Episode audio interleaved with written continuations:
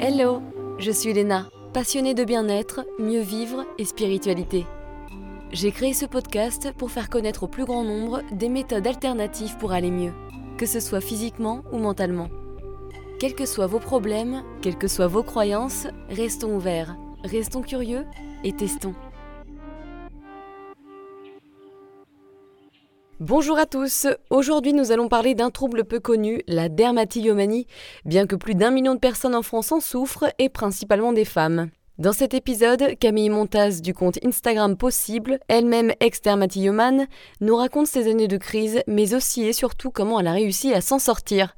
En plus de son témoignage et donc de son expérience, on parle également des symptômes qui caractérisent la dermatillomanie, des moments de crise, comment ça se passait, combien de temps ça durait, comment elle gérait ses relations avec les autres, comment les reconnaître pour les prévenir, et enfin des pratiques qui l'ont aidée à apaiser ces moments mais aussi à trouver un équilibre. Camille va aujourd'hui très bien, et ça c'est cool, et se considère une patiente experte qui continue de développer son compte Instagram afin d'aider et de donner des infos à ceux qui en souffrent.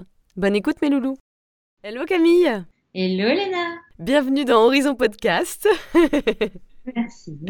Ravie de t'avoir parmi nous pour parler d'un trouble, la dermatillomanie, pas trop connu non plus, même si tu travailles d'arrache-pied pour que la France en prenne plus conscience. Alors, qu'est-ce que c'est la dermatillomanie ? Alors, la dermatillomanie, c'est euh, effectivement un trouble anxieux qui n'est pas du tout connu en France, qui l'est un peu plus dans les pays anglo-saxons, euh, qui, qui est dans le D S M cinq, donc le manuel des troubles psy euh, catégorisés parmi les T O C, mais ce serait plutôt un tic. Donc euh, voilà, il n'y a pas encore de consensus vraiment sur ça. Et c'est un trouble qui touche la peau, donc que ce soit la peau du corps ou la peau du visage, Euh, par lequel on va sans cesse euh, vérifier, euh, gratter, percer, triturer toutes les petites irrégularités qu'on peut avoir sur la peau, donc que ce soit des boutons, des points noirs, des croûtes euh, ou n'importe quelle aspérité. Enfin, parfois, on peut même gratter à partir de rien. Euh, voilà, et c'est une sorte de refuge dans lequel on va se réfugier pour euh, oublier un peu le, le quotidien, les choses qui nous stressent, et cetera.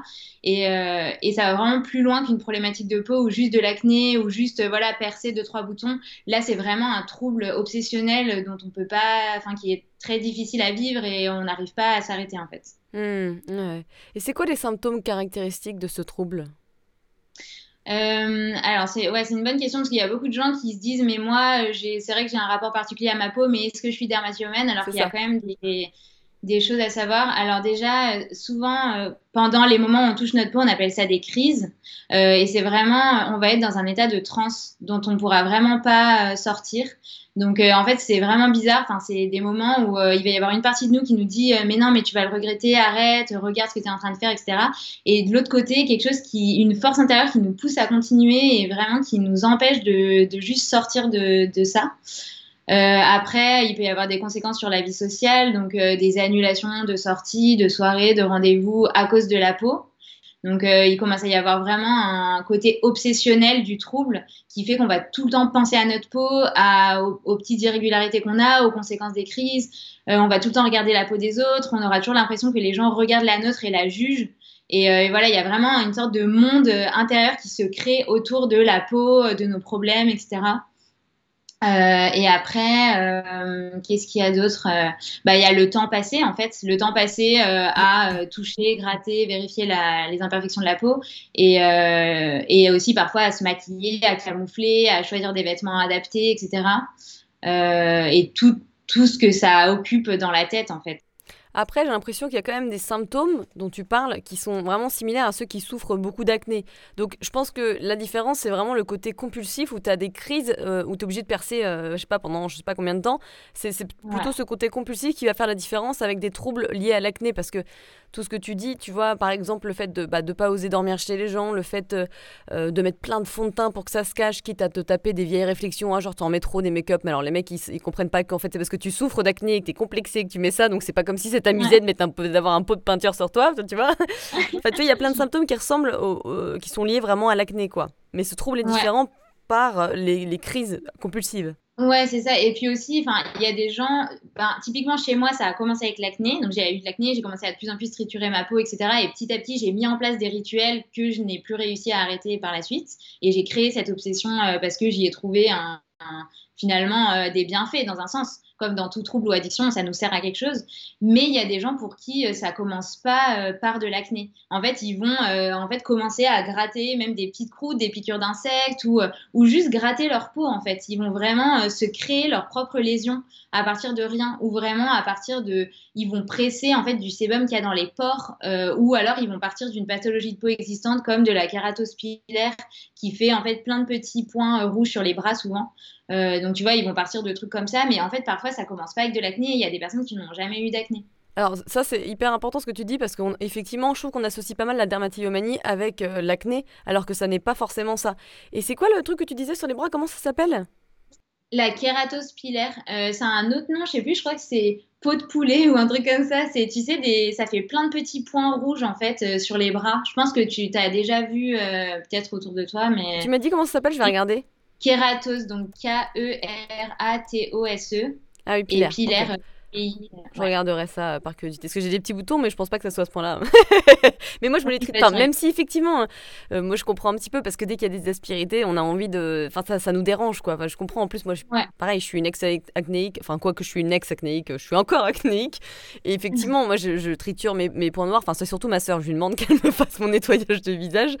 Mais après, je suis pas là à obsessionner dessus. Je suis plus sur mes ongles, par exemple, ce qui n'est pas la même chose. Mais, euh... Ouais, ouais, bah, clairement. Bah, surtout que moi, je faisais aussi de l'onycho. Donc le fait de se ronger les ongles, et je, je, j'étais aussi boulimique, donc c'est souvent des troubles qui sont assez liés en fait, c'est autant des troubles anxieux que des troubles de l'apparence où on va aller essayer de contrôler un aspect de notre, soit notre poids, de notre corps, soit notre peau, euh, ou juste euh, voilà, se, à, avoir un comportement qui est centré sur le corps. Et justement, la dermatillomanie, comme l'onychophagie ou le fait de s'arracher les cheveux, c'est euh, un C R C C, donc c'est un comportement répétitif centré sur le corps, ça appartient à la même famille.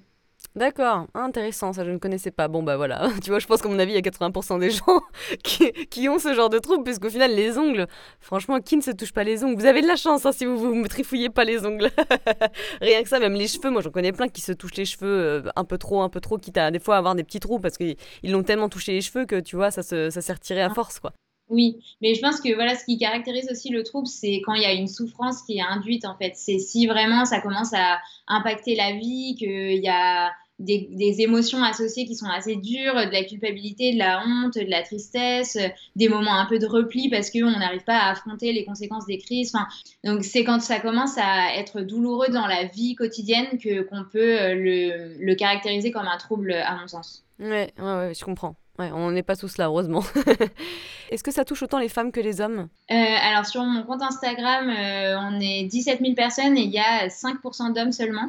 Donc, euh, je, je ne sais pas si euh, à l'échelle de l'humanité, c'est représentatif de la dermatillomanie, euh, parce que peut-être aussi que les hommes en parlent moins, peut-être qu'ils ont moins envie de se renseigner, peut-être que voilà, ils sont moins présents sur les réseaux sociaux, mais quand même, euh, plusieurs études et psy spécialisées sur ça semblent dire que c'est quand même un trouble qui est plutôt féminin. Mmh, mmh. Alors raconte-nous ton expérience avec ça, est-ce que ça s'est fait petit à petit ? euh, Vas-y, raconte-nous. euh, bah, Moi du coup ça a commencé avec l'arrivée de l'acné. Donc euh, quand j'étais au collège, euh, je pense vers douze treize ans, j'ai commencé à avoir des boutons et, euh, et en fait au début ben, je, je perçais un peu mes boutons comme, comme tout le monde, bah oui. Enfin comme beaucoup, heureusement que tout le monde ne le fait pas, mais comme beaucoup. Et je pense que j'ai vraiment euh, mis en place un rituel avec ça parce que euh, dès que je rentrais le soir chez moi, j'allais tout de suite regarder comment était ma peau. Dans la journée, j'avais aussi un petit miroir où je vérifiais tout le temps comment elle était. Et c'est vrai que la vue d'un bouton, ça me déclenchait vraiment un, un, plein d'émotions, en fait, de peur. Enfin, vraiment, je voyais ça comme quelque chose d'horrible. J'avais l'impression qu'on allait me juger, que, que c'était vraiment un, une partie vulnérable qui était visible de tous et contre laquelle je pouvais rien faire. Ouais. Alors que jusqu'ici, j'avais toujours été quelqu'un de très, justement, euh, lisse dans ce que je renvoyais aux autres, et cetera. Et là, pour la première fois, j'avais une sorte d'intrus qui, qui venait à mon insu. Et je pense que ça, ça a été vraiment hyper difficile à vivre parce que, voilà, j'avais qu'une envie, c'était juste de faire disparaître ça, quoi, et de revenir à ma vie d'avant. Et, euh, et donc, je pense que petit à petit, le fait de percer mes boutons, d'essayer de les gratter avec le doigt, et cetera, c'était une manière d'essayer de le faire disparaître, même si en fait, euh, c'était l'inverse qui se produisait. Mmh. Et, euh, et sur le coup, j'en retirais du plaisir, en fait, parce que j'étais, j'avais l'impression d'avoir une mission et de devoir le faire au bout et d'avoir une satisfaction aussi d'arriver, tu vois, à faire sortir quelque chose, à... À, à, à être cohérente avec ma pensée qui me disait que ça allait euh, faire disparaître en fait euh, cette imperfection.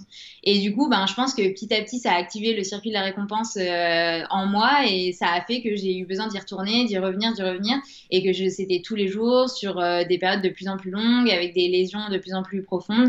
Et, euh, et en fait, au bout d'un moment, je me suis rendu compte que je pouvais plus m'en empêcher et que j'y pensais tout le temps en fait. Et tu le faisais tous les jours ? Ouais, c'était, enfin tous les jours en tout cas, je, j'ai des souvenirs de vraiment, je, je prenais le bus, je rentrais chez moi et là j'allais voir euh, dans la salle de bain, je me collais de très près, j'allais regarder euh, comment était ma peau la journée, euh, et puis parfois bah, j'allais faire mes devoirs ou autre, mais le soir quand j'allais me, juste me nettoyer le visage ou autre, ben tout de suite pareil, je, je refaisais la même chose et j'y passais des heures à regarder. Euh. Et ça durait combien de temps euh, en moyenne, tes petits rituels ? Au début, pas très longtemps, mais petit à petit, euh, voilà, quand j'ai vraiment eu le trouble, enfin que ça s'était euh, mis dans ma vie euh, beaucoup, ben c'était, euh, ça pouvait aller d'écrit jusqu'à trois quatre heures, quoi. Oh, mais c'est énorme, mais en plus de ça, j'imagine que tu n'avais pas non plus autant de boutons que ça. Bah non, en fait, c'est ça, c'est que je me créais vraiment des imperfections à partir de rien, en fait, parce que j'avais une petite bosse, ou j'avais un tout petit point noir ou autre, et en fait, j'en faisais quelque chose d'énorme parce que j'allais euh, gratter.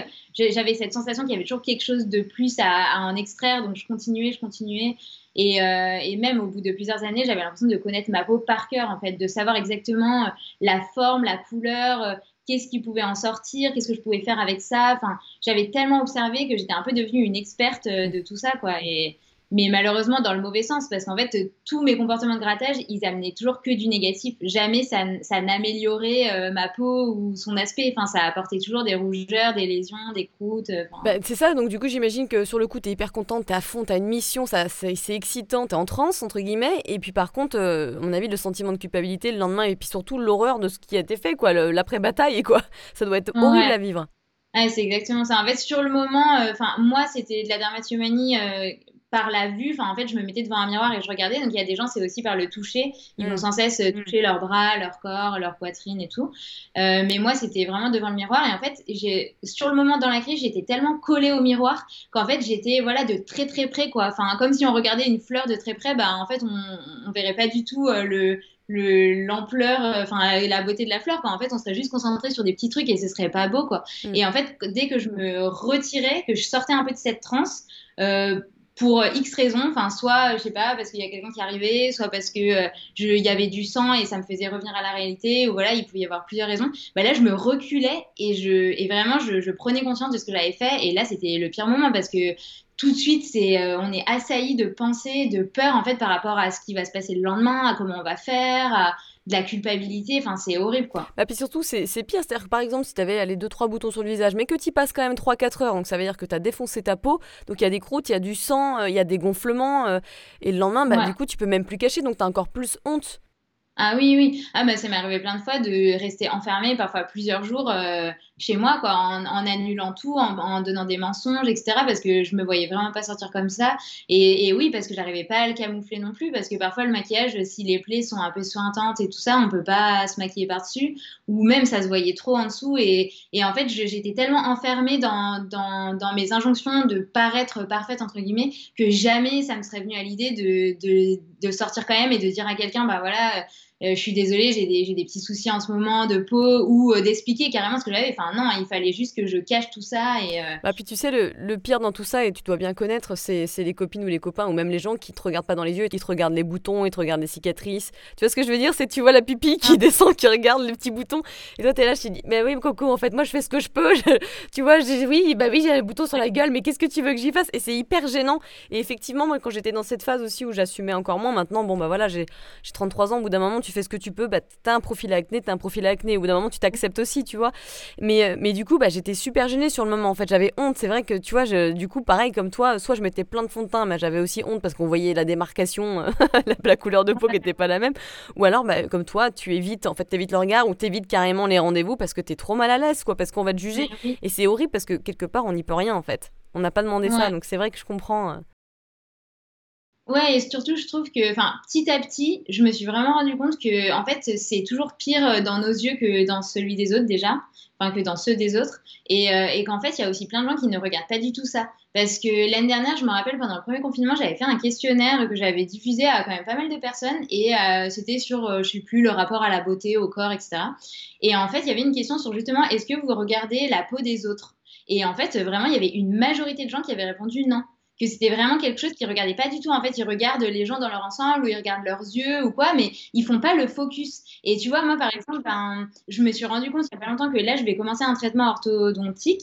Et avant, je regardais pas du tout la, les dents des gens. Et maintenant, je regarde les dents des gens. Exactement, et c'est pour ça que c'est les gens qui ont des problèmes d'acné qui regardent surtout les peaux des autres. Tu vois, par exemple, moi et ma sœur, quand on voit une super belle peau, on le remarque tout de suite, on dit « Ouah, la vache, le pot, quoi !»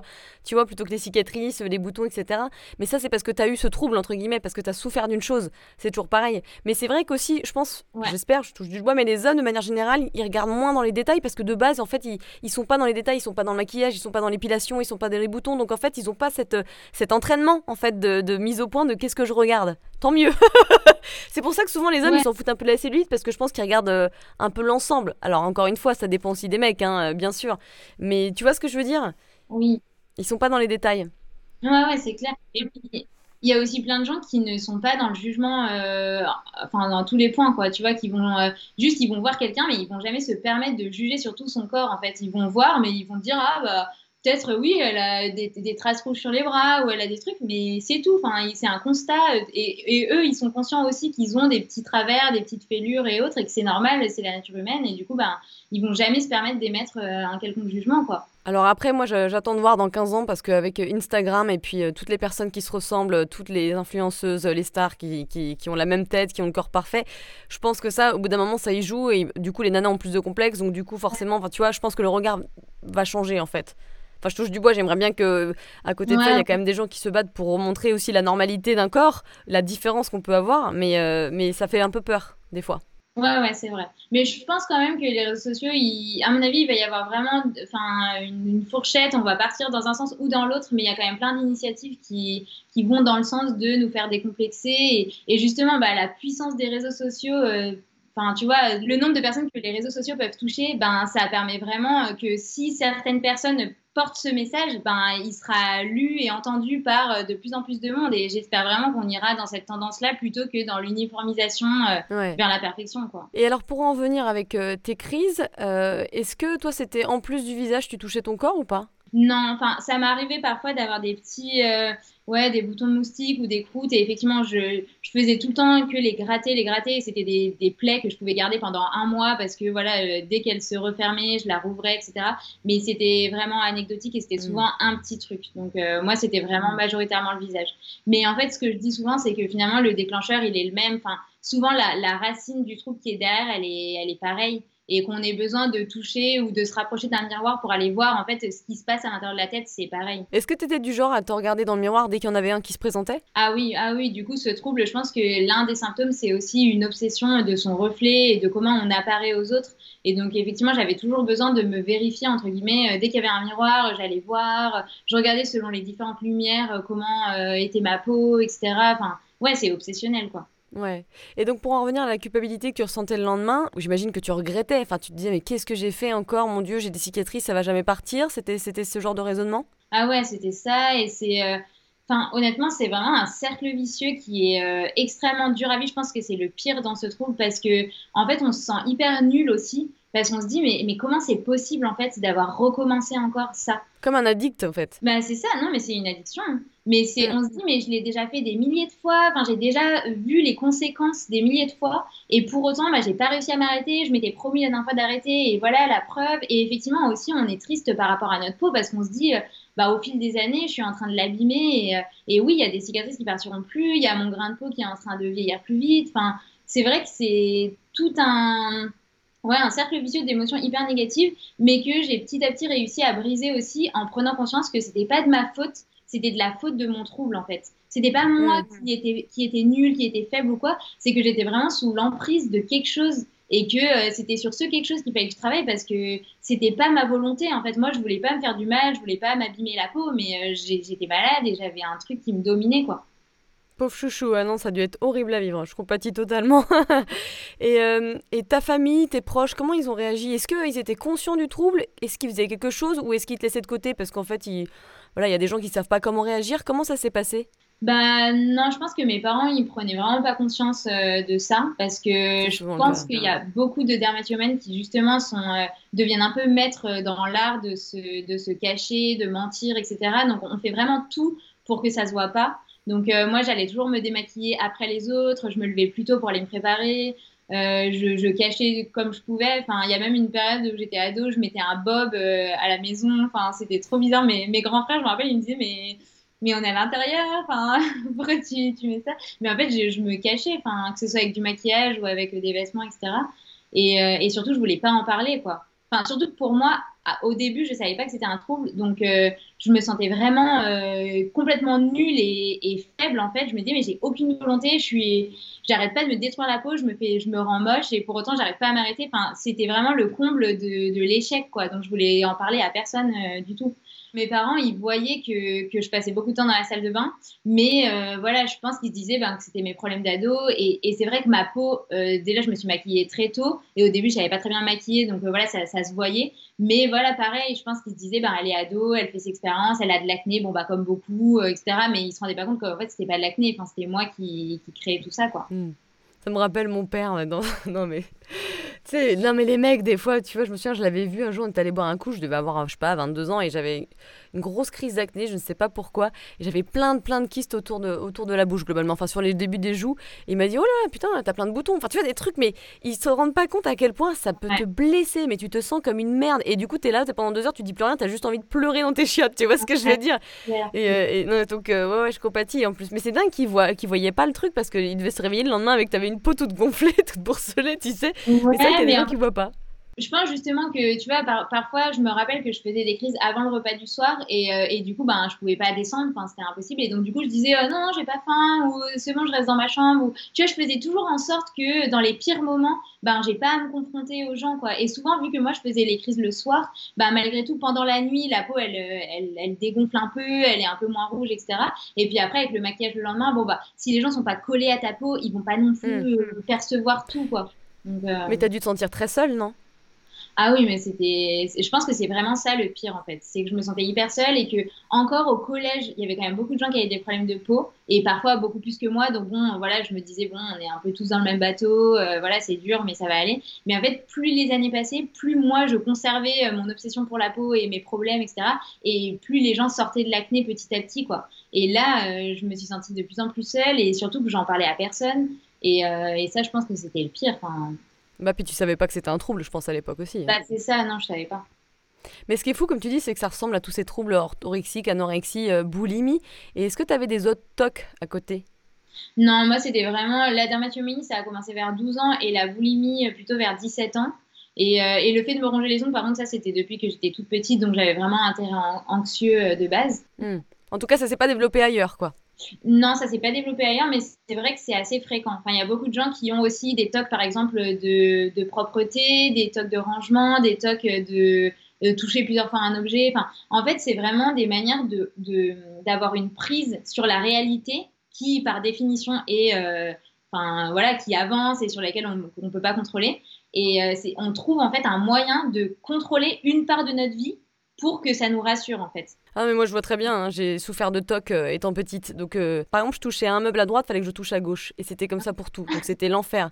Et avant, non mais c'est vrai qu'on en rigole, mais je comprends très bien le, ce genre de trouble, hein, parce que moi je mettais une heure et demie à m'endormir, parce que j'avais plein de rituels, allumer la lumière quarante fois, euh, ah, oui. dire euh, bonne nuit tout le monde à demain, il fallait que je le dise euh, genre quinze fois, sinon ouais. ça, tu vois c'est de la, c'est, enfin c'est trop bizarre, tu ne peux pas te contrôler, c'est vraiment comme un indique, effectivement t'as besoin de ça pour te sentir bien, ouais. mais c'était horrible, tu te sens très isolée, hein, franchement. Oui. euh... Mais c'est vrai que tu vois, je suis pas forcément d'accord avec la définition à cent pour cent, enfin, au fait de mettre la derma dans les T O C, parce qu'en fait, les T O C, t'as aussi souvent des pensées associées où tu te dis, si je fais pas ça, il va arriver ça. C'est ça, exactement. Alors que tu vois, dans la derma, c'est pas le cas, et c'est vraiment quand même impulsif, enfin, c'est vraiment des moments où euh, tu sais pas pourquoi, tu te retrouves en crise, alors que tu, limite, parfois, tu te rappelles même plus comment ça a commencé, en fait, comment t'es allé dans la salle de bain, ou comment, euh, voilà, t'as touché ton corps. C'est, Putain, c'est ça un... fait trois heures que j'y suis, tu t'en es même pas rendu compte, quoi. Bah, en fait, tu, tu, ouais, tu sais que t'es en crise, mais tu regardes pas l'heure, et quand tu la regardes, souvent, t'as ce truc de, mais c'est pas possible, en fait, enfin, Enfin, vraiment, je j'aurais jamais pensé que ça faisait autant de temps. Et, et tu vois que dehors, il fait nuit. Tu vois qu'il y a plein de trucs c'est, qui ont avancé. Et toi, tu étais là et il, il s'est rien passé. Mais pour autant, bah, tu, tu t'es complètement détruit la peau. Et voilà, quoi. Ouais, ouais, ouais non, c'est clair. Et ça a duré combien de temps chez toi ? De quel âge à quel âge environ avant que tu fasses euh, des démarches pour que ça aille mieux ?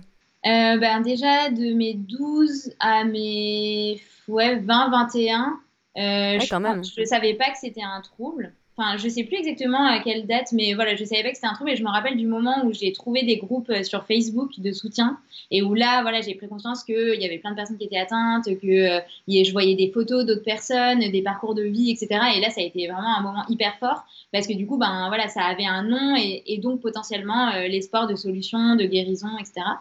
Et surtout, ben, ça m'a un peu cassé cette, euh, cette vision que j'avais que ma volonté seule pourrait suffire pour m'en sortir. Parce que jusque-là, pendant toutes ces années, je me disais, bon, allez, demain j'arrête, c'était la dernière fois, et cetera. Et le fait de savoir que c'était un trouble, ben, ça légitime le fait que non, ben, c'est pas que ma volonté. Enfin, il y a autre chose, quoi.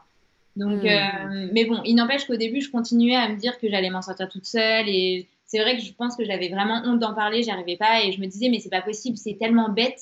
Enfin, je vais arriver à. à en sortir, enfin voilà, il y a bien un moment où je vais me raisonner, où ça va le faire, quoi. Ouais, mais c'est comme quand tu dis euh, j'arrête la clope ou ce genre de choses, tu peux pas, enfin bah, tu peux pas forcément ça. Comme ça du jour au lendemain. Euh... C'est vrai que sur la peau et par rapport à l'acné, et cetera ou à des irrégularités de peau, tu vois, vu qu'il y a d'autres personnes qui le font et pour, pour lesquelles c'est pas addictif, tu te dis mais regarde, enfin tu vois telle personne, voilà, elle a un bouton parfois, elle le perce et elle arrive à s'arrêter, donc tu vois, tu te mets en comparaison de ces personnes-là et tu te dis mais moi aussi, enfin je suis quand même pas plus bête qu'une autre, je, je vais je vais y arriver, quoi. Mais en fait non, enfin c'est c'est vraiment une addiction. Et euh, et donc en fait pendant ouais peut-être encore deux trois ans, j'ai essayé de, de m'en sortir toute seule, mais je voyais bien que ça marchait pas. Il y a une fois ma meilleure amie, j'avais vingt-quatre ans, qui m'a dit mais si tu n'y arrives pas, que tu as tout essayé, c'est que il faut prendre le problème par un autre bout et il faut que tu te fasses aider, enfin Euh, donc je suis allée voir un psychiatre pour la première fois qui a très bien compris euh, ce que je vivais, même s'il ne connaissait pas la dermatillomanie, et euh, il a réussi à rapprocher ça d'autres troubles ou d'addictions, et voilà, il a compris ce qui se passait dans ma tête en tout cas. Et, euh, et là pour le coup, cette première thérapie, elle n'a pas été très longue, mais elle m'a vraiment aidée dans le sens où elle m'a fait parler déjà, et donc euh, je pleurais beaucoup, euh, ça, je pense que ça m'a fait sortir beaucoup de choses et que j'ai, j'ai eu vraiment besoin de ça.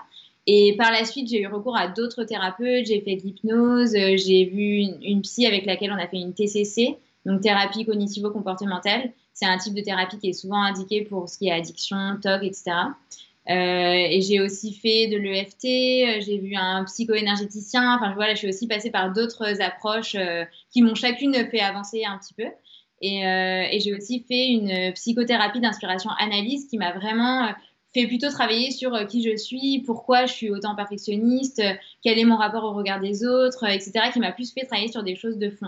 Et, euh, et je dirais que c'est vraiment toutes ces, toutes ces approches qui m'ont fait avancer petit à petit comme des, des petites briques euh, dans mon parcours. De toute façon, oui, c'est, en plus de ça, euh, même si on, on va en parler un peu plus hein, de ces thérapies euh, et de tout ce que tu as essayé, mais en fait, encore une fois, on est tous différents et c'est à nous de tester, voir ce qui nous parle et, et d'être curieux et de tester plein de différentes disciplines et même avec d'autres personnes pour la même discipline parce que des fois, il n'y a pas de feeling, ça, c'est hyper important. Exactement, ouais.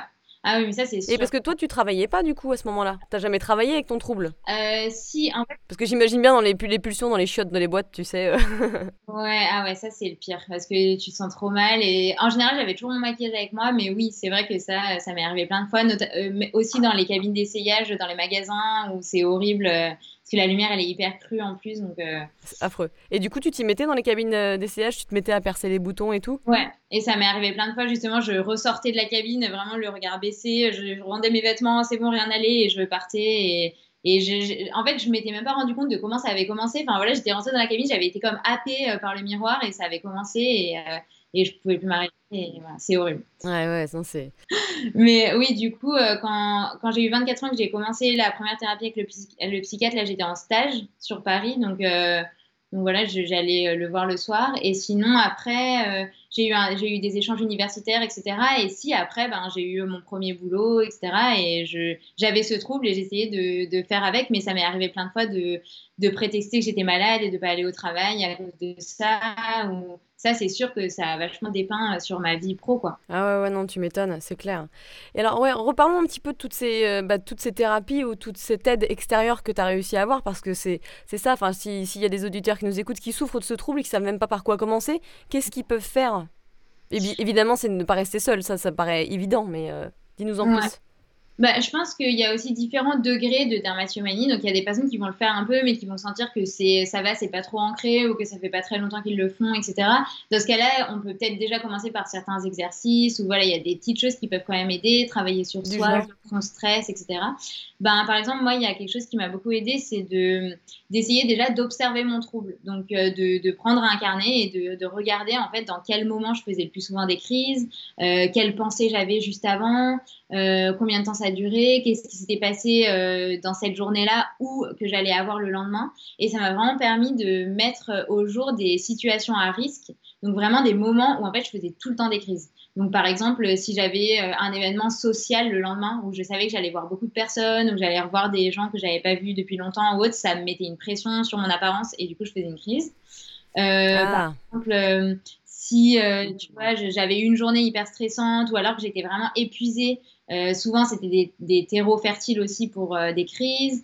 Euh, pareil, si j'allais avoir mes règles, parce que, enfin voilà, juste avant les règles, la composition hormonale change aussi dans le cerveau et on produit moins de sérotonine et on est moins euh, apte à, à réagir bien à ce qui nous arrive, et cetera. Enfin voilà, il y avait plusieurs situations à risque comme ça et déjà le fait de les identifier, ça me permettait d'être plus alerte et de me dire ok bon bah attends, là tu vois, tu vas voir ça, tu sais que ça peut être potentiellement dangereux, qu'est-ce que tu pourrais faire pour t'apaiser, pour, euh, ou, quitte à ne pas te démaquiller, ne pas aller dans la salle de bain ou te, te couvrir si c'est sur euh, le corps ou voilà, mettre en place des petites astuces. Je trouve déjà que ce, essayer de comprendre son trouble et la manière dont il s'est euh, intégré dans notre vie, ça c'est souvent une énorme étape.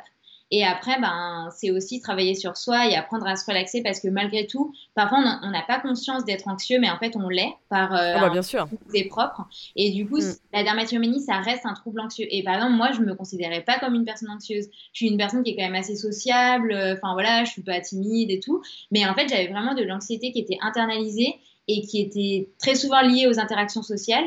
Et, euh, et en fait, voilà, souvent, je, je prenais sur moi pendant les interactions sociales. Je pense que je faisais beaucoup d'efforts aussi d'adaptation, de, de, de, ouais, d'essayer de comprendre les autres, le fait que tout se passe bien, et cetera. Et quand je rentrais, c'était mon sas de décompression et je lâchais en fait tout ça et, et je me réfugiais dans, dans la dermatillomanie pour ça en fait. Et j'ai une question, ça me fait penser à ça. Est-ce que euh, la cellulite, par exemple, quand les femmes ont beaucoup de cellulite, est-ce que ceux qui ont de la dermatillomanie euh, par rapport au toucher, ça les perturbe ça ? Ah, c'est une bonne question. Écoute, euh, je sais pas, parce que je sais pas si tu peux vraiment gratter ou... Bah, tu peux rien faire, mais... Ouais. Je pense... Alors, je sais pas, moi, j'ai pas, j'ai pas du tout, du tout de grosses cellulites, mais j'imagine, des fois, il y a des espèces de creux et tout. Je me dis, quand t'es, quand, euh, voilà, t'es dermatillomane, mais version euh, tout, au toucher, bah, je me dis que ça doit te perturber, la cellulite, dans ces cas-là. Enfin, tu vois, c'est... Voilà, c'était juste une question comme ça que je me... mon, mon esprit ouais, se posait. C'est, c'est une bonne remarque. Faudrait que je fasse un sondage euh, sur Insta pour demander, mais je pense que quand même, dans la dermatillomanie, il y a ce... il y a une satisfaction qui est liée au fait de, d'arracher quelque chose ou de bah, sortir quelque chose ou tu vois et du coup ben, si c'est juste toucher ou appuyer sur quelque chose je suis pas sûre que ça provoque le, la même chose mais... oui ça reste juste un complexe ouais mmh. et, et est-ce que par exemple une thérapie où tu enfin je sais même pas si c'est une thérapie je pense juste il y a peut-être des gens qui ont essayé de, de ne plus jamais se regarder dans le miroir de retirer leur miroir est-ce que ça peut marcher si, si t'es susceptible ouais. à... Bah, y a certaines personnes qui font ça et, euh, et que ça peut soulager. Et moi, dans mon histoire, je me suis rendu compte que euh, c'était une bonne astuce, mais pour moi, elle doit, elle doit arriver dans un deuxième temps, quand on a déjà travaillé sur soi, sur la dermatillomanie, et cetera. Parce que, en fait, quand on se coupe des miroirs, c'est comme si on mettait à l'écart notre plus gros déclencheur, mais euh, en fait, on, on va quand même peut-être... Euh, Euh, avoir des stress, avoir de l'anxiété, des émotions qu'on n'a pas gérées, qu'on n'a pas accueillies, et cetera. Et en fait, au, au moment où on va se retrouver devant un miroir, ben, il y a tout qui va ressortir. Et moi, ça me faisait souvent ça. C'est peut-être bien en tant que crise, quoi, mais par contre, c'est pas une thérapie parce que pour le coup, tu évites. Donc ça ne va pas régler le problème. Ouais, exactement. Donc, je pense que c'est, si vraiment on est dans une situation à risque, par exemple, bon, bah oui, on peut se dire, OK, bon, bah, cette fois, là, ce soir, je pense qu'il vaut juste mieux que je me regarde pas du tout parce que c'est trop, ça va déraper, j'en suis sûre, et voilà. Mais, mais sinon, à mon avis, c'est pas euh, au long terme. Mais par contre, dans mes différentes thérapies, on a, on a vachement travaillé sur mon rapport au miroir, justement. Enfin, pourquoi j'avais besoin de me regarder, qu'est-ce qui se passe si je me regarde pas ? Euh, quelles sont les peurs associées, et cetera. Et ça, je pense que c'est vraiment important à faire. Et se, se départir de, de cette addiction au miroir, bien sûr que dans mon cas, ça a été hyper important parce que c'est clair que se regarder tout le temps, se vérifier, euh, voilà, c'est, déjà, c'est pas bon parce qu'on on crée un... bah voilà, une obsession quoi, autour de son reflet. Et en plus, c'est des, des occasions de plus de faire des crises. Et en fait, on n'a pas besoin de ça. Enfin, on peut se regarder deux fois dans la journée, le matin et le soir, et c'est très bien, quoi. Pour soutenir Horizon Podcast et vous permettre de continuer à l'écouter sans publicité, n'hésitez pas à réaliser un don libre sur tipeee point f r, T I P E E E, donc trois E, en y tapant Horizon Podcast ou en cliquant sur le lien de mon profil Instagram. Merci et gros poutou! Et donc, tu avais des exercices à faire en te regardant dans le miroir, par exemple? Ouais. Je devais, euh, j'ai eu plein plein d'exercices à faire différents. Je devais euh, euh, déjà apprendre à me regarder de plus loin. Euh, je devais euh, me forcer, par exemple, certains matins à partir sans me regarder dans le miroir. Euh, dans des moments où, tu vois, j'allais juste sortir acheter le pain, bon bah voilà, c'était un exercice de se dire bah aujourd'hui tu te maquilles pas et en plus tu te vérifies pas, donc euh, tu sais pas à quoi tu ressembles mais tu vas tenter. Ça c'était mmh. hyper intéressant. C'est dur ça.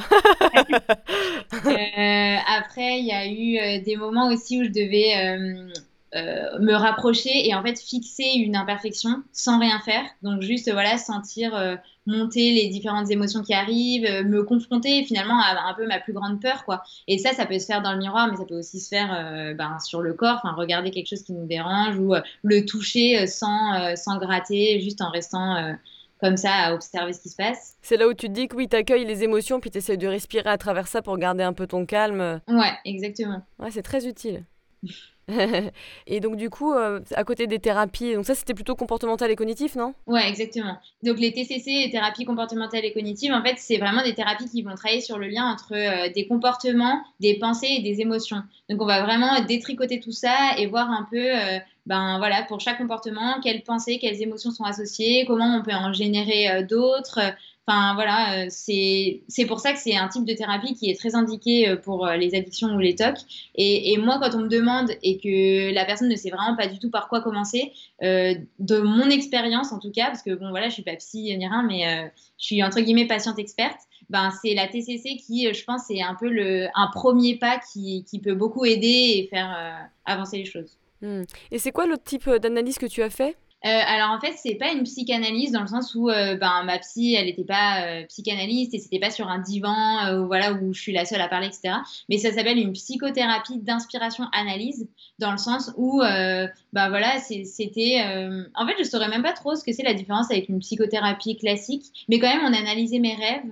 Mais voilà, c'était euh, beaucoup parler de moi, mais interagir sur euh, des choses qui s'étaient passées dans le passé, euh, questionner euh, certains réflexes que j'avais, certaines peurs, euh, mais aller plus euh, voilà, voir dans mon passé. Mmh, mmh.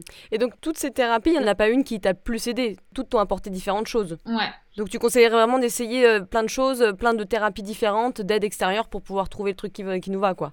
Ouais, ça, je pense que c'est hyper important parce qu'il y a certaines personnes, par exemple, pour qui euh, parler, ça n'aidera pas, parce que c'est des personnes qui sont très, très bloquées au niveau de la parole et, et qui n'arriveront pas à, à se confier. Euh, c'est, enfin, et du coup, pour cette personne-là, je pense vraiment que euh, des thérapies plutôt par le corps, par exemple, ou par l'énergétique, ben, peut-être que ça apportera des, des résultats qui seront bien plus forts. Donc, il faut vraiment tester. Et, et pour ça, j'ai, j'ai pas de, de réponse miracle, mais je pense qu'il faut aller vers ce qui nous attire. En fait, en général... Euh, on est un peu des aimants à, euh, à ce qui peut nous faire du bien. Donc, il faut se faire confiance quand, par exemple, on lit un truc dans un, dans un magazine et qu'après, on y repense ou, ou que ouais. quelqu'un, je sais pas, nous parle plusieurs fois d'un truc ou, et voilà, que ça reste un peu ancré dans notre tête. Il faut pas laisser ça de côté. Et je pense qu'il faut se dire, OK, bon, bah tiens, je vais tester parce que je, ça, ça m'a parlé, donc je vais, je vais tester. Ouais, ouais, complètement, ouais. Et en faisant ça, alors tu vas me dire si c'est pas une question trop personnelle, mais est-ce que tu as trouvé ce, ce qui se cachait derrière la dermatillomanie ? Ouais, bah je pense l'avoir trouvé, même si euh, je pense que c'est aussi dangereux de se d'attendre en fait d'avoir trouvé une réponse ou de trouver une cause, parce qu'en fait euh, ce sera toujours, ce sera jamais vrai à cent pour cent. Enfin, on pourra jamais savoir mmh. si c'est vrai à cent pour cent, et ça peut être hyper euh, Euh, dangereux en fait, parce qu'on peut chercher toute sa vie en fait en se disant non mais c'est pas ça, ça peut être encore autre chose, il faut que je continue à chercher, etc. Je pense qu'il faut essayer d'adhérer à un moment à une vérité qui nous parle et, euh, et voilà, et, et, et se rassurer aussi avec ça en se disant bon bah ok, maintenant j'ai les clés, je, j'avance quoi, parce que bon euh, voilà, rester sur son passé euh, tout le temps euh, ça, ça permet pas d'aller de l'avant. Ouais, je suis d'accord. Au bout d'un moment, exactement, effectivement. Ouais. Je pense que c'est bien pour comprendre des choses, mais il faut aussi savoir être dans le moment présent et gérer ses problèmes dans le moment ouais. présent pour que ça se reproduise plus non plus, quoi. Exactement. Moi, je pense que justement, enfin, je suis arrivée à un moment où le, les, les vérités qu'on m'a données et les, les, les, les causes auxquelles on est arrivé, elles me, elles me convenaient. Et, euh, et donc, euh, je pense que, tu vois, dans mon cas, c'était euh, ben, beaucoup de, de perfectionnisme. Enfin, tu vois, je n'arrivais pas à accepter l'imperfection dans tous les sens du terme, même dans ma vie. Enfin, tu vois, il fallait toujours que je renvoie une super bonne image, il fallait toujours que je vise le meilleur, j'étais hyper compétitive, je n'acceptais pas l'échec, et cetera. Et ça, en fait, c'est juste une, une pression qu'on se met à soi-même qui n'est pas tenable sur le long terme. En fait, personne ne peut vivre avec euh, une telle pression au quotidien sans euh, soupape non plus de décompression. Et on a, on a besoin de... Bah, juste aussi de lâcher prise parfois sur certaines choses. Et moi, je lâchais jamais prise sur rien. Donc ça, c'était juste pas tenable. Euh, du coup, j'étais hyper anxieuse, mais c'est lié à ça parce que je me mettais beaucoup de pression. Donc, euh, j'étais tout le temps en mode tendue, quoi. Et, et j'ai aussi découvert euh, via ma dernière thérapie que, que j'étais haut potentiel. Et ça, je l'aurais jamais euh, imaginé. Et, et pour autant, bah, ça a expliqué plein de choses finalement dans mon fonctionnement, dans, dans ces peurs que j'avais dans les interactions sociales, dans euh, des moments où je me sentais euh, un peu en décalage. Ou... Alors pour ceux qui ne savent pas, c'est quoi un haut potentiel ? Parce que tout le monde ne le sait pas. Ouais, alors haut potentiel intellectuel, en fait, c'est un... Enfin, ça, ça s'établit avec un test de Q I, mais euh, c'est, on ne va pas en tirer la conclusion qu'on est plus intelligent. En fait, on en tire la conclusion qu'on a un fonctionnement mental différent. Donc, euh, c'est, le test de Q I, il est basé sur euh, plusieurs modules, entre guillemets. Et euh, en fait, à la fin, euh, la, la psychologue qui va faire le test va nous expliquer notre fonctionnement euh, mental selon les, ces différents modules. En disant, bah, tu vois, sur tel truc, euh, raisonnement logique ou perceptif, t'es comme ci, t'es comme ça. Euh, et elle va le mettre en relation avec les autres modules et les chiffres que t'as eus. Et par exemple, moi, j'ai un Q I euh, hétérogène. Donc, il y a... Euh, un sujet sur lequel je suis en haut potentiel, donc je suis à cent trente et un de Q I ou je sais plus quoi, et par contre les autres je suis normale, voire un où je suis en plutôt bas. Et en fait justement ce que m'expliquait cette thérapeute, c'était hyper intéressant, c'était que c'était cette différence en fait entre euh, euh, ces, ces résultats qui, qui occasionnait un décalage interne et un sentiment aussi de mal-être, parce qu'il y avait certains sujets sur lesquels j'allais très vite, que je comprenais très bien, et cetera. Mmh. Et d'autres pas du tout. Et en fait ça, ouais, je, je me sentais pas en phase avec moi-même. et Et c'est vrai que les résultats de ce test et cette explication, ça m'a vraiment apaisée parce que ça m'a permis de mieux me comprendre et, de, et d'assumer en fait certaines pensées que j'avais, certains réflexes que j'avais en me disant « mais tu vois ça en fait, c'est comme ça, mais c'est normal, t'inquiète pas, enfin, t'as pas à te cacher euh, d'être comme ça, enfin, juste assume-le » et ça m'a enlevé un énorme poids des épaules en fait. Mmh. Et tu penses qu'il y a beaucoup de gens qui sont atteints de dermatillomanie qui sont au potentiel ou non, pas, pas nécessairement? euh, bah alors je, justement j'ai publié sur mon compte Instagram un post sur ça et euh, effectivement il y a beaucoup de gens qui ont répondu en disant qu'ils l'étaient aussi. Après euh, voilà, on est dix-sept mille sur le compte, il faudrait que je fasse un jour une enquête ou quelque chose. euh, je pense pas que le fait d'être, enfin voilà, je pense pas qu'il y ait de relation logique entre les deux, mais c'est vrai que les dermatillomanes sont très perfectionnistes et le fait d'être haut potentiel, ça amène souvent beaucoup de perfectionnisme aussi, donc on a des caractéristiques communes, mais voilà, l'un ne va pas toujours avec l'autre, quoi. Hmm. Est-ce que maintenant euh, tu as intégré... Alors déjà, est-ce que tu es guérie ? Ouais, bah, je pense que je, je peux dire que je suis guérie, même si euh, je pense qu'il faut toujours rester vigilant. Et euh, mmh. c'est vraiment un message que je veux faire passer parce que euh, il faut pas s'accrocher à une guérison euh, du jour au lendemain où en fait euh, y a, on n'y pense plus du tout, où tout ça c'est derrière nous, on a effacé en fait ce qui s'est passé. Je pense qu'aujourd'hui, je vis avec ce passé de dermatillomane et, que, et il a façonné en fait encore plein de choses dans ma vie. Euh, tu vois, j'ai encore ce réflexe de regarder les peaux des gens. Enfin, euh, c'est toujours hyper dur pour moi quand j'ai un bouton blanc de le laisser. Enfin voilà, j'ai quand même un rapport, je pense, à ma peau et à mes imperfections qui n'est pas celui de quelqu'un qui n'a jamais eu de dermatillomanie. Mais par contre, euh, voilà, ça fait hyper longtemps que j'ai pas fait une crise. Je me rappelle même plus de la dernière fois que c'était. Euh, t'as un équilibre, t'as trouvé un équilibre avec ce passé en fait de dermatillomane, tout en restant vigilante parce que l'anxiété c'est partout et du coup ça peut déclencher des crises potentiellement. Ouais, exactement. Et, sur, et je me dis qu'en fait, euh, ben, même si un jour ça, m- ça m'arrive de réavoir une crise, en fait, j'ai pas peur de ça parce que je me dis c'est pas grave, ce sera juste un rappel en fait de ce par quoi t'es passé, de ce à quoi tu dois être vigilante. Et c'est pas un échec. Enfin, c'est pas si un jour je refais une crise, je vais pas me dire ah oh, ben je mets à la poubelle tout ce que j'ai fait, c'est bon, c'est un échec, je suis pas guérie, et cetera. Ben non, en fait, c'est. Enfin, je aujourd'hui je me sens sereine par rapport à ça parce que avant j'avais peur de moi-même. Enfin, tu vois, j'arrivais pas. Parfois, j'étais dans le métro, je me disais, je rentre chez moi, je me disais, j'ai pas envie de faire une crise, mais en fait, je sais pas ce qui peut arriver et j'avais peur de moi-même, je savais que je pouvais pas me contrôler. Alors qu'aujourd'hui, ça, ça m'arrive plus du tout et je pense que la guérison, elle va de pair avec la connaissance de soi, en fait.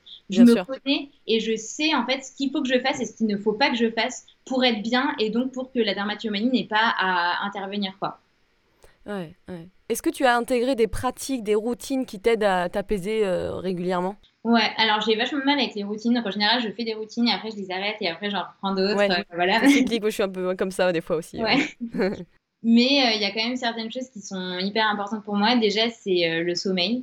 Donc, je me suis vraiment rendu compte que de dormir assez, euh, c'est, ça régule énormément mon état émotionnel et que j'ai vraiment besoin de dormir suffisamment.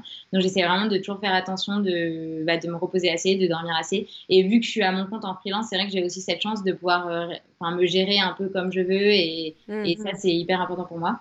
Après, euh, je fais pas mal de sport. Mais ma pratique du sport, elle a pas mal changé parce que vu que j'ai eu ce passé de boulimique, avant j'étais vraiment dans le sport hyper contrôle où je faisais du sport pour éliminer, je faisais du sport pour me sculpter, enfin voilà. Et en fait, euh, ben, ces derniers temps, j'ai beaucoup changé de manière de faire. Donc déjà, je cours beaucoup, mais je cours plus avec un chrono. Tu vois, je cours vraiment pour m'oxygéner, pour... Euh, pour penser à autre chose, pour voilà, mais je suis pas dans le sport. Pour te faire du bien. Ah ouais, je, je regarde pas mes performances, je suis pas dans la compétition, enfin, c'est vraiment juste pour me faire du bien. Et là, j'ai commencé le pole dance il y a pas longtemps, et tu mmh. vois, j'avais vraiment envie d'un sport qui, qui soit ludique et qui, qui me permette de m'amuser, de, de tester des choses, mais sans être ouais, dans la performance. Et je pense que ça, c'est hyper important, et c'est ça qui me, qui me fait beaucoup de bien et qui me permet de décompresser. Eh ben, monsieur va être content. ouais, bah... On a une mauvaise vision du pole dance parce que c'est pas que hyper sexy avec des talons, et cetera. En fait, t'as plusieurs types de pole dance. Et ça peut être du pole dance aussi en mode gym un peu où tu vas vraiment faire des figures, tu vas... Mais c'est pas toujours... Euh... Enfin, si, ça reste quand même sensuel, mais voilà, c'est pas toujours euh, très sexuel, et cetera quoi. Et, euh, et après, au-delà, euh, au-delà du sport, moi, ce qui m'a toujours aidée depuis que je suis toute petite, c'est d'écrire. Donc euh, vraiment, dès que je me sens pas bien, dès que je sens que j'ai plein de trucs qui bouillonnent à l'intérieur, en fait, j'écris, donc soit sur mon téléphone, soit sur mon ordi ou un carnet, et je fais sortir en fait euh, ce que j'ai à l'intérieur. Ça, c'est vraiment mon remède euh, ultime de pour prendre soin de ma santé mentale et pour regarder aussi, prendre du recul, tu vois, sur euh, ce qu'il y a à l'intérieur, parce que quand c'est écrit quelque part, bah, on, on peut le voir, et, euh, et ça, ça m'aide énormément. Oui, apparemment, en plus, le sortir et l'écrire, c'est super bien. Euh, moi, je le fais, moi, je fais pas comme ça, moi, je le fais en, en méditant. C'est-à-dire que je mets mes mains sur mon cœur, je me dis, bah voilà, aujourd'hui, je me sens comme une merde, ceci, cela. Enfin, je, dé, je déballe tout. Et après, ouais. en fait, je, je m'entoure d'amour, en fait. Enfin, tu vois, après, je, je fais un peu le côté maternel qui ressort, en fait. Ah. Et moi, c'est un peu ma manière de, d'écrire, entre guillemets. Ah. Non, mais oui, c'est que tout le monde doit trouver son petit truc qui l'apaise, quoi. Ça, c'est hyper important. Et avant, il y a, il y a cinq ans, par exemple, j'avais, j'avais rien, en fait. Enfin, tu vois, le sport, c'était dans la compétition. Euh, le fait de me faire des recettes, euh, pareil, c'était soit pour Instagram, soit pour... Euh, Enfin, il y avait toujours un but, quoi. Tu vois, j'étais, j'avais aucune activité euh, désintéressée qui me permettait juste de me sentir bien. Exactement, ça c'est hyper important. Ouais. Ouais, ouais, non, je suis complètement d'accord. Pareil, euh, moi, j'ai souffert de troubles aussi comme toi, et je faisais du sport. Euh, bah, je me suis détruit la santé en fait en faisant beaucoup trop de sport et en prenant des trucs genre Roaccutane et en bouffant. Euh, pas assez en fait, donc je me suis bien bousillée ouais. la santé, et c'est vrai que je pensais que c'était mon échappatoire le sport, mais non, ça, ça, ça, c'était encore pire en réalité, parce ouais. que c'était dans le contrôle, parce qu'il fallait que je me muscle, il fallait que je perde des calories, parce que je voulais être une battante, je voulais euh, être triathlète, je voulais ceci, cela, puis au final, bon bah, raté. Mais c'est pas grave, parce qu'on apprend de tous ces soucis-là, et au final, on, si, euh, voilà, même si c'est très difficile à vivre dans le quotidien, on évolue vachement, et, et justement, ma dernière question, ça aurait été, enfin euh, c'est, en quoi ce trouble t'a fait avancer dans la vie? En quoi il a pu s'avérer utile finalement? Parce qu'il y a toujours une évolution après toutes ces épreuves. Ah mais oui, ça, ça je pense que c'est vraiment une trop bonne question et que et c'est hyper important de, de, de s'accrocher à ça en se disant qu'en fait, un jour, on dit toujours merci à ce qui nous est arrivé. Enfin ça, c'est vraiment, ça. J'en, j'en suis persuadée. Et tu vois, j'aurais jamais pu le penser parce que quand t'es au creux du truc, tu te dis mais c'est pas possible. Enfin, pourquoi moi, j'avais tout. En plus, moi, je me disais j'ai tout pour être heureuse et j'ai ce truc-là qui me détruit la vie, qui me détruit ma peau, et cetera. Et en fait, aujourd'hui, avec du recul, je me dis, mais je, déjà, je ne serais pas du tout la même personne si je n'avais pas eu ce trouble, parce que euh, il, il m'a fait avancer sur plein de choses. Enfin, déjà, il m'a fait m'intéresser à moi, à qui je suis, à mes différentes problématiques et à ma santé aussi. Donc, c'est vraiment grâce à ce trouble que, tu vois, je me suis intéressée à l'alimentation, à la naturopathie, à l'ayurveda, que j'ai vraiment essayé de comprendre comment fonctionnait mon corps, mon mental aussi, qu'est-ce qui pouvait influer sur mes états émotionnels, sur, sur mes hormones, et cetera Euh, et ça, je l'aurais jamais fait avant. Et en fait, aujourd'hui, je me suis reconvertie. Enfin, j'ai fait une formation en naturopathie euh, pour justement pouvoir aider à mon tour. Et, et ça, je l'aurais sûrement jamais fait en fait si j'avais pas eu euh, ce parcours-là.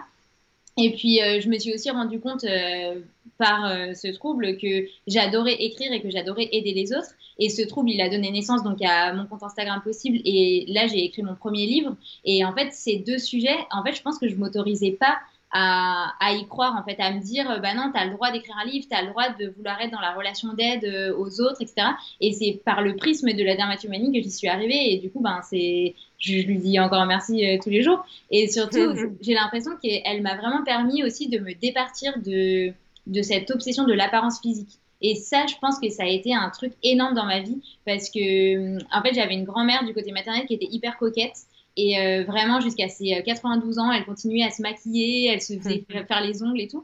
Mais en fait, elle, elle a énormément souffert de vieillir parce que du coup, ben, elle s'est vue changer, elle en a, enfin, ça a été assez dur pour elle.